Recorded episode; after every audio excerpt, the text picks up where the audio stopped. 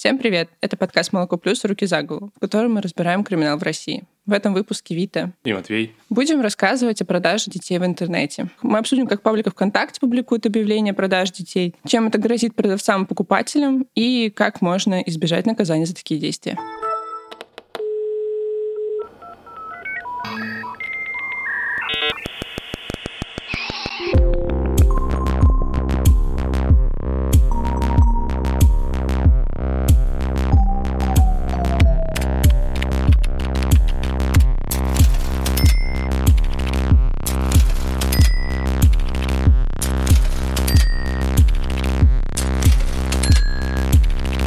Руки за голову. Вообще, насколько я знаю, есть такие две основные схемы по продаже детей, да, вот через полис ОМС. Оформление, и... скорее всего, этого процесса. Если ты женщина, ты можешь ее под своим полисом зачислить в роддом, и она родит под твоим именем, и ребенок будет оформлен на тебя, и пройдет оформление там все дальше как обычно. Или ты можешь э, со слов матери вписать в полис отца другого человека, мама отказывается, отец усыновляет его, и там дальше оформление идет как мамы не генетической. Получается, просто женщина рожает ребенка, говорит, вот батя, вот он записывают, и она такая, ну, мне-то на самом деле ребенок не нужен, типа, пускай он сам воспитывает. Ну, да-да-да, мы расстались, мы разви- разводимся, до свидания, я ухожу. Угу. И если первая схема, она, это не настоящие документы, фейковые, это как-то могут преследовать, а вот за вторую схему, честно говоря, я не уверен, она довольно прозрачная в том плане, что, ну, можно писать в отца кого угодно, и, в принципе, ты можешь отказаться. И дальше, ну, схема не наказывается. И с этим связана с очень низкая раскрываемость таких преступлений, если там за ними не стоит конкретно сама полиция, то очень лет как где-то ты можешь об этом узнать, что ребенок купленный. И вот, допустим, с две тысячи одиннадцатого по две тысячи девятнадцатый год было вынесено всего тридцать обвинительных приговоров по таким делам по торговле младенцами. Это очень мало, как, учитывая, какое количество объявлений ВКонтакте можно найти. Можно было найти раньше, сейчас их как бы поменьше и сложнее, но можно найти, они такие менее стали прозрачными. Угу. Просто привлечение внимания к этой теме. Ну да, но вот как с этим совсем связан интернет? Да, вот насколько я знаю, раньше очень много можно было найти информации ВКонтакте по продаже детей. Там просто гуглишь, там, установить, удочерить ребенка или найти ребенка. Ну, не прям в открытую купить, конечно же. Это будет сложно найти такой паблик. Мы пытались. Не нашли ни одного. Вот, но сейчас, насколько я понимаю, все это подчистили, потому что с две тысячи семнадцатого по две тысячи девятнадцатый год эта тема была очень обсуждаемой. Было опубликовано куча статей на эти материалы. Все рассказывали о том, что детей вот продают в интернете, о боже, как так? И все эти паблики подчистили. Сейчас очень сложно уже найти. Но просто в интернете. Нет, есть на самом деле паблики типа там усыновление, альтернативное какое-то усыновление, как так называются. И там не написано в открытую, что я там продам ребенка. Это в целом очень мало постов от матерей, которые продают. Но там очень много всяких типа усыновим ребенка, возьмем вашего мальчика, возьмем мальчика там. Казахстан очень много, Кыргызстан очень много почему-то написано. Ну, приписывают люди в конце. Есть там, типа, найдем мальчика славянской внешности. Ну, то есть, такое, такие какие-то вещи. Они до сих пор есть. И тут проблема в том, что незаконно в целом искать ребенка. То есть, ты должен пройти официальную там, процедуру через органы опеки. Ты не можешь выбрать заранее ребенка, с кем-то договориться, и как бы вот там его как-то поменять. Вот это незаконно. А ну, паблики такие есть. Они до сих пор остались, и как бы за предложение как бы не бьют. То есть, тебя должны как бы, когда убьют, тогда и приходите. Когда продадут, тогда, собственно, и начинаем дело, с делом работать. Mm-hmm. Ну вот при этом, чтобы кто-то пришел с этим делом работать, надо, чтобы вот одна из сторон была заинтересована в возбуждении уголовного дела, а вряд ли она будет таковой, потому что, ну, это покупатель и продавец, они все заинтересованы в том, в том чтобы получить деньги и все. А ребенок, ну, он, он ничего еще не может сделать, он там совсем маленький. Ну да, в лучшем случае он ничего и не узнает. Да, и все. Ну если они будут еще очень похожи, то ну просто будет жить своей жизнью, вообще никто не будет знать, что он на самом деле проданный ребенок. Ужас, на самом деле, да. На самом, на самом деле мы все проданы. Узнать, узнать, что ты ставил какую-то цену, то есть там триста тысяч рублей, ты такой, это, это я? Все, это я... так мало, при этом триста тысяч за, типа, за человека. Ну да, он маленький, но это человек, он же вырастет, типа, блядь, триста тысяч, ладно. А, да ты... и в целом ты товар. Ну, да, это... Короче, рыночек все порешал, можешь продавать друг друга. И притом продают еще даже нерожденных детей, а беременные женщины договариваются о продаже еще ребенка, когда он, не знаю, там, на седьмом месяце развития еще у него в животе. Вот.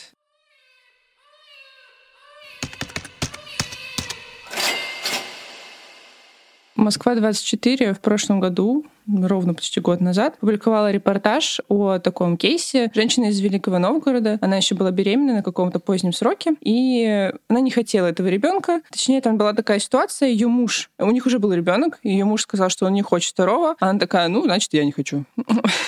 Вот.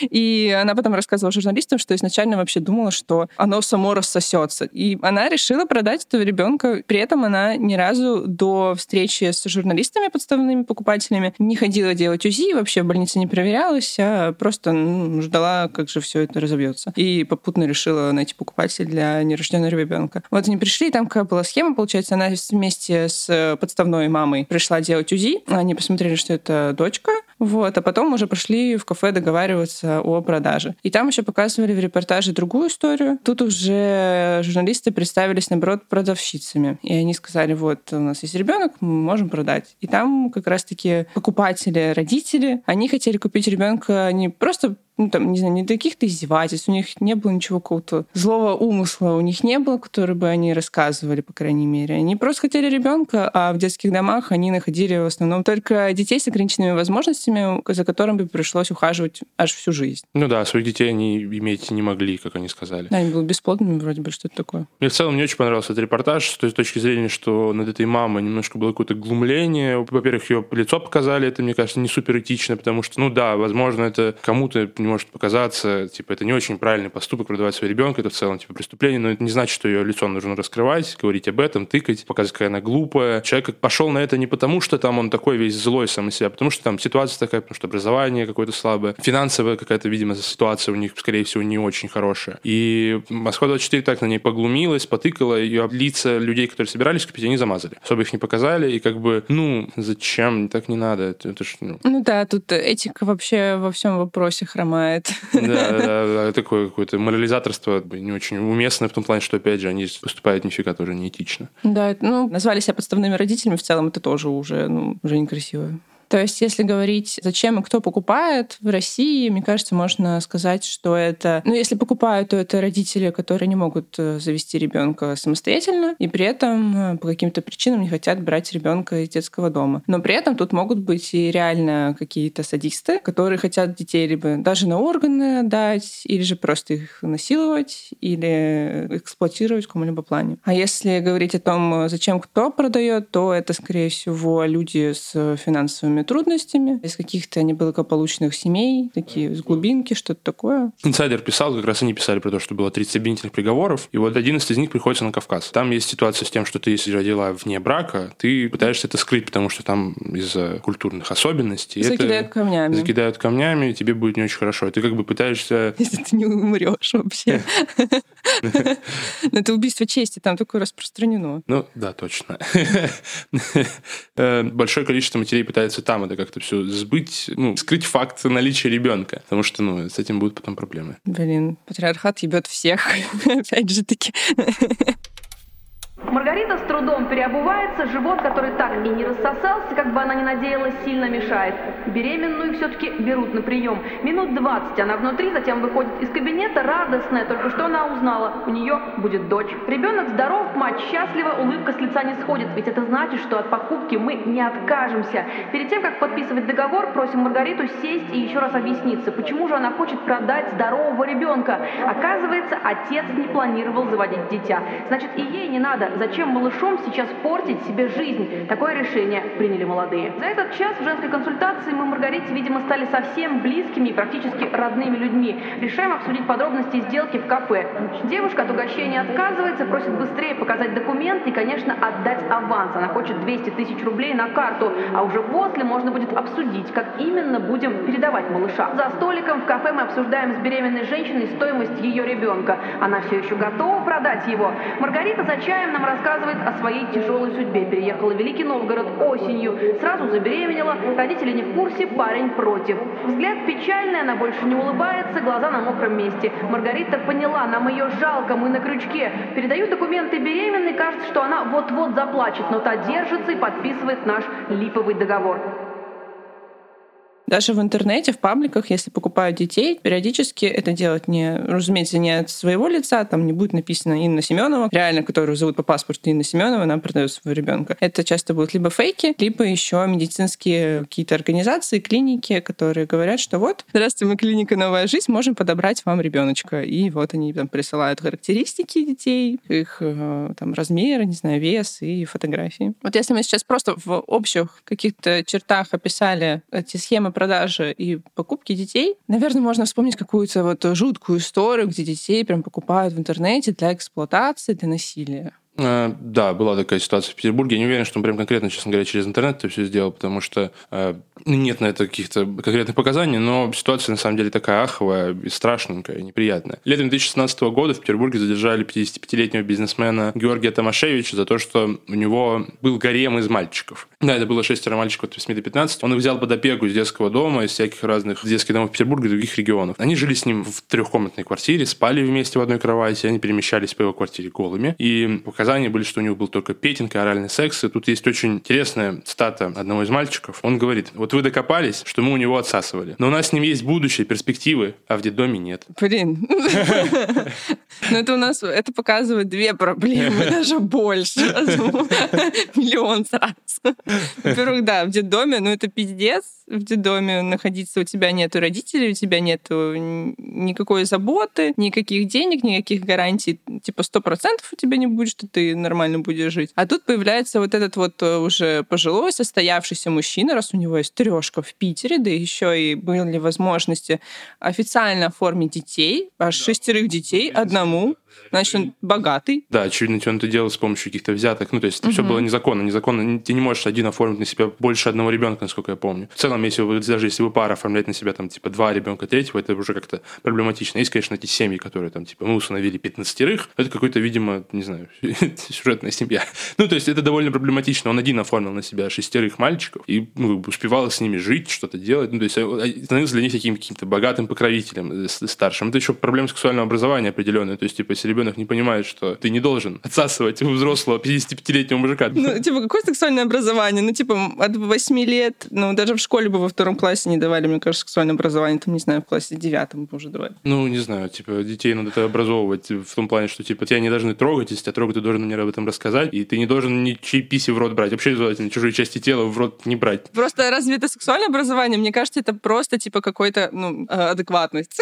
Ну, да, да, это адекватность. Это раздел секс, это раздел твоих личных а. границ, как бы. Я думаю, если сексуальное образование, то мы уже углубляемся в какие-то процессы. Не обязательно. А, ну ладно. Ну, какие-то основы, в общем, базовые. Ну да, ну вот, типа, пиздец, конечно. При этом они к нему привязались, очевидно, и в целом они думали, что это норма. Но если ты восьмилетний, еще маленький, и ты видишь вот такую модель поведения, а до этого у тебя никакого взрослого, близкого вообще не было, боже, ебать, им долго к психологу потом ходить. А этот бизнесмен-то еще на самом деле хитрый, ну, то есть догадался, кому надо пристроиться. Ну, то есть это, очевидно, незащищенные дети. Которым которые... не хватает заботы, заботы от взрослого, от мужчины как наставника, типа отец, который показывает им модель поведения мужчины. Ебать. Да. Самое интересное, что товарищи этого бизнесмена, они встали на его защиту, потому что они сказали, что был еще один какой-то мальчик, которого он взял из детдома, а потом обратно вернул как бы за плохое поведение. Этот мальчик, собственно, и проговорился, так через него это все и вскрылось. И как бы они сказали, что это он просто его оговорил, потому что типа на него обиделся, знал, куда давить. И мужчина пытался совершить самоубийство в СИЗО, и потом после этого признал вину. Он сознался в этом всем, и товарищи защищали этого своего друга назря. Не знаю, блядь, кем надо быть, чтобы ты защищал своего друга, когда его обвинили в педофилии. Я бы такой, типа, чувак, сначала разберемся, потом с тобой попиздим. Типа, ну давай окей, типа, ну то есть, ну не окей, если ты ебал детей. Ну типа, даже если у вас просто петинг был или оральный секс. Ну ты реально, ты долбоеб, типа, ну то есть, ну как бы, ты в смысле, в смысле ты защищаешь своего товарища? Пошел нахуй такой товарищ, блядь. Ебать, блядь, тамбовский волк тебе товарищ, сука. Ну да, даже если дело еще не доказано, но оно возбуждено, или даже есть какое-то подозрение, ребенок уже сказал, что было какое-то насилие над ним, и окей, это твой товарищ, но, ну да, дело слишком... Скользкое. Да, скользкое. В итоге Георгий Томашевич приговорен был к десяти годам лишения свободы, отправился в колонию. Как-то маловато. Я думала, ну, все-таки шесть детей, насилие над шестью детьми, малолетними. Потому что там, типа, после, дво- после двоих, когда это уже какая-то, типа, история про массовые, там особо нет разницы, сколько у тебя детей. детей. Плюс что дети у нас же все время говорят, что вот, мы защищаем детей, мы так их обожаем. Думаю, ну, по жизни надо это. В этом же материале пишут про статистику Яндекса и Гугла по продаже и купле детей. И они пишут, что запросы, как где продают детей, купля-продажа ребенка, продать ребенка на органы и тому подобное в совокупности ежемесячно вводят в поисковики несколько тысяч россиян. Но это вообще не говорит о том, сколько реально вводят запрос, чтобы купить, продать. Мы вчера вот эту статистику очень хорошо подняли, подготавливаясь к материалу, потому что мы нагуглили миллион раз купля-продажа детей, продажа детей на органы, где купить ребенка, купить ребенка СПБ и все подобное.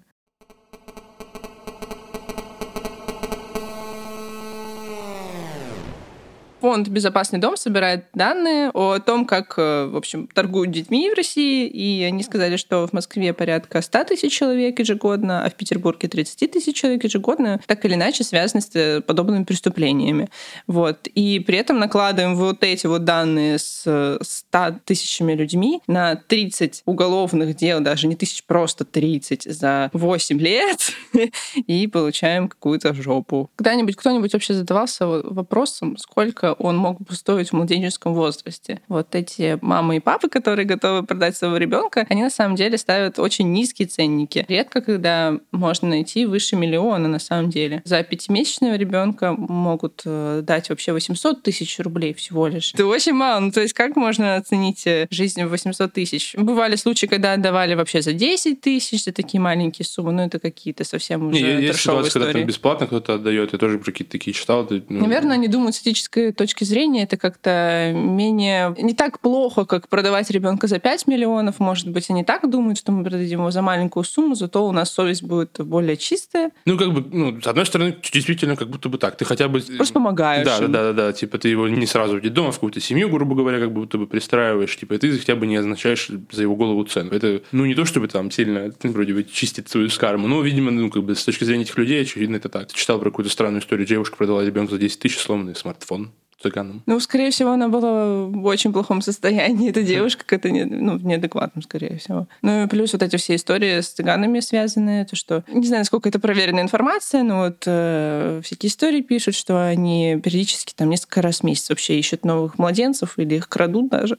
Вот эти вот все страшилки, что вот цыгане ребенку крадут и будут ходить с вами по вагонам. Ну, да, бывали такие истории. Но детям проданным, и в частности проданным какую-то эксплуатацию сексуальную, для сексуального насилия, им помогает в России очень маленькое количество проектов и фондов. Это центр «Ораториум», у которого есть прям целый приют для таких детей, фонд «Безопасный дом» и проект Международной организации по миграции. Это если ребенка там с другой стороны, например, продали.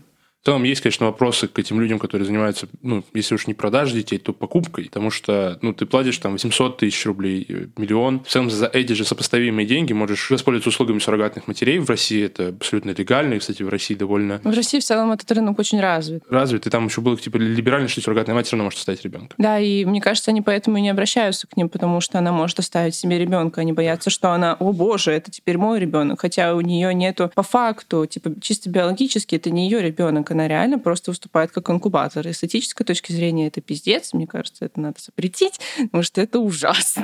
Женщины, ну, реально по факту просто эксплуатируют как кусок мяса, в который засовывают чьи-то, чьи-то генетические штуки. И она просто как...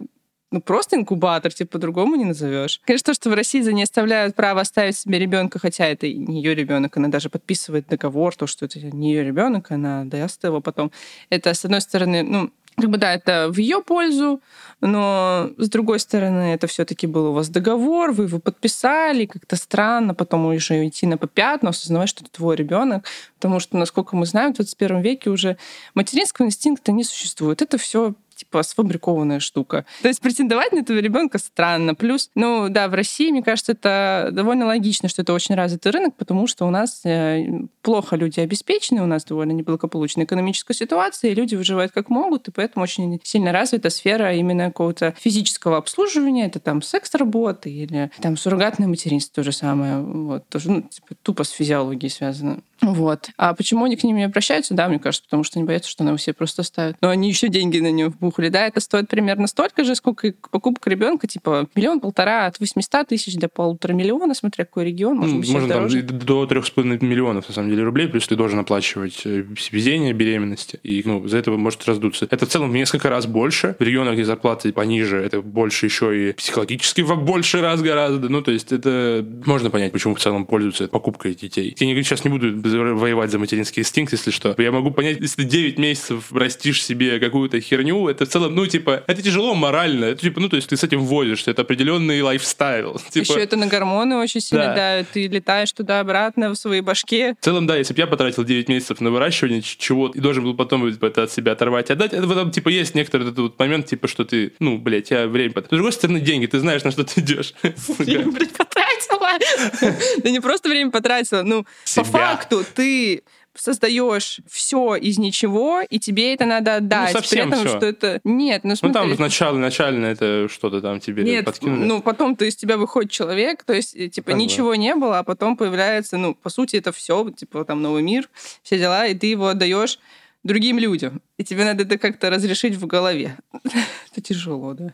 Ну, да, довольно-таки. С другой стороны, как бы, ну, польза суррогатного материнства условная, она такая, типа, что ты люди, которые не могут завести ребенка. Тут, как бы, есть ответный вопрос, типа, детские дома, брать детей там, но, типа, для большинства сложно отказаться от там, идеи там, своего генетического продолжения, потому что они думают, что, ну, типа, это супер важно. Надо ждать время, пока придет, смотреть, люди будут это пересматривать или нет, потому что, ну, в последнее время тенденции всякие разные идут на то, чтобы усыновлять детей, это, по крайней мере, становится как-то... Хотя бы нормальным становится. Хотя бы нормальным, да, становится. Хотя вот, типа, мой батя, если ему говорить про детей из детдома, он сразу думает, что это будущие алкаши и убийцы только. И если ты берешь ребенка из детского дома, то это по факту вырастет алкаш и убийцы. Хотя, получается, он полностью отрубает весь труд, который вкладывают родители. Он, по сути, он и свой труд обесценил, который он вложил в меня тем самым. Но я могла тоже вырасти алкашкой и убийцей у любых других родителей. Еще никто не знает, куда твоя жизнь свернет. Ты не зарекайся. Ну да, подкаст же про криминал. Ну, на самом деле, да, мне кажется, если люди потом пересмотрят э, значимость своего генетического кода какого-то, мне кажется, наоборот, только лучше будет, потому что вот это, это все связано, блин, с темой какого-то фашизма, вот эти арийцы, это, ну, блин, то же самое. Ой, мы хотим своих арийцев, чтобы они выросли. Ну, что за бред? Ну, это остатки того времени, когда не было там интернета, и когда ты всегда жил локальной коммуной, и для тебя это, ну, типа, было довольно-таки важно, ну, первостепенно, потому что у соседей иначе вопросы будут, откуда эти ребенок? Почему они беременны не были? Почему это у вас ребенок? Откуда это ребенок? Начнут обсуждать. А улица-то, блядь, в деревне одна. Никуда не денешься. Да, а у них башка лопнет, если сказать, что его кто-то другой родил. То есть там не она. Подкидыш, мать-кукушка. Суррогатных матерей вообще даже официально депутатка Госдумы Ираклия Рывая назвала инкубаторами. Она в этот момент не высказывалась как-то в защиту женщины, в повестку, в феминизм, все дела. Да, она предложила в июне, по-моему, две тысячи двадцатого года жесточить законопроект о суррогатном материнстве, что не смогут иностранные пары пользоваться услугами суррогатных матерей в России, и что, ну, ты как там одинокому человеку было бы сложнее этим воспользоваться, и какой-то паре однополой тем более. В целом, анализируя ситуацию с законом об охране здоровья, там есть норма о суррогатном материнстве, но, на мой взгляд, в ней нет главного. Россия не может и не должна быть страной, где, понимаете, инкубаторы суррогатного материнства для иностранных граждан. Поэтому, конечно, в законе должна быть четко отфиксирована позиция, что суррогатное материнство допускается только по жизненным показаниям, по состоянию здоровья и только гражданам Российской Федерации. Наверное, в законодательстве все-таки недостаточно инструментария, который бы позволил не переходить вот эту грань и не превращать решение для некоторых семей жизненно важного вопроса в плоскость криминала, плоскость абсолютного противоправного, циничного и, я бы сказала, даже бес, бесчеловечного действия. А что же грозит людям, которые все-таки решились продать или купить ребенка? Вообще, это все входит в статью о торговле людьми, и с отдельный подпункт про торговлю новорожденными и младенцами. Грозит тебе вообще от трёх до десяти лет лишения свободы. Но в целом этого всего можно избежать. А реального срока ты можешь получить чуть-чуть на какую-то условку. Если человек впервые совершил это преступление, если он признал свою вину, если это не повлекло каких-то тяжких последствий для ребенка, и если продажи не было эксплуатации этого ребенка в каком-либо виде. А как они проверяют, не было это эксплуатации или нет? Потому что, ну, если дело было не доведено... А, это если уже дело было доведено до конца, ну тогда вот... А, ну вот поэтому и, блядь, тридцать. Всего лишь тридцать дел. Угу. Ну что можно сказать? Конечно, это проблема, это ну, пиздец, продажи детей, все дела. Да, лучше, конечно, использовать интернет э, какими-то более положительными целями. Я хотела бы просто посмотреть сериальчики, но не искать детей. Ну и вообще, да, надо сказать, что сейчас в интернете сложнее найти, по крайней мере, через ВК уже детей, и только надо заходить в даркнет и уже знать какие-то сайты. Да, до сих пор в ВКонтакте можно реально группы есть, люди ищут. Да, но это уже не так открыто, все равно их меньше. Да, но тебе не обязательно заходить в даркнет, ты просто видишь, типа, там фейковые страницы, и ты просто видишь, ну там кто-то собирается, там нету, я не нашел, по крайней мере, там объявление о том, что я дам своего ребенка, но очень много объявлений я приму, типа заберу ребенка, ну и какие-то там лайки кто-то ставит, и кто-то, mm-hmm. видимо, отзывается. Невозможно, конечно, проследить, скольким этим людям написали дальше, но этот рынок до сих пор, мне кажется, через ВКонтакте представляет, просто он стал таким более прикрытым после того, как это все какую-то огласку получило. И бороться с этим не совсем понятно как. Блокировать эти группы, ну, заблокируется одна, откроется другая. Тут как бы, опять же, решать, пытаться решить какой это следствие, тут надо скорее бороться с каким-то фактом, то, что людей нет денег, вообще работы нет нормально. Но это все вот из этого всего, как обычно, растет. Ну да, короче, проблемы нам указывают на другие более глобальные проблемы, о том, что в России все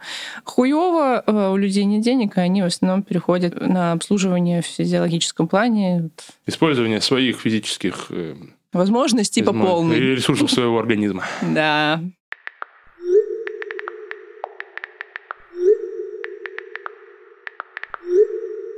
Это был подкаст «Молоко плюс. Руки за голову». Подписывайтесь на нас в соцсетях, подписывайтесь на нас на любой удобной для вас платформе. Расскажите о нас вашим друзьям. Это нам может очень сильно помочь, чтобы нас слышало больше людей. А еще подписывайтесь на нас на нашей страничке в Патреоне. Наш проект существует благодаря подписчикам на этой платформе.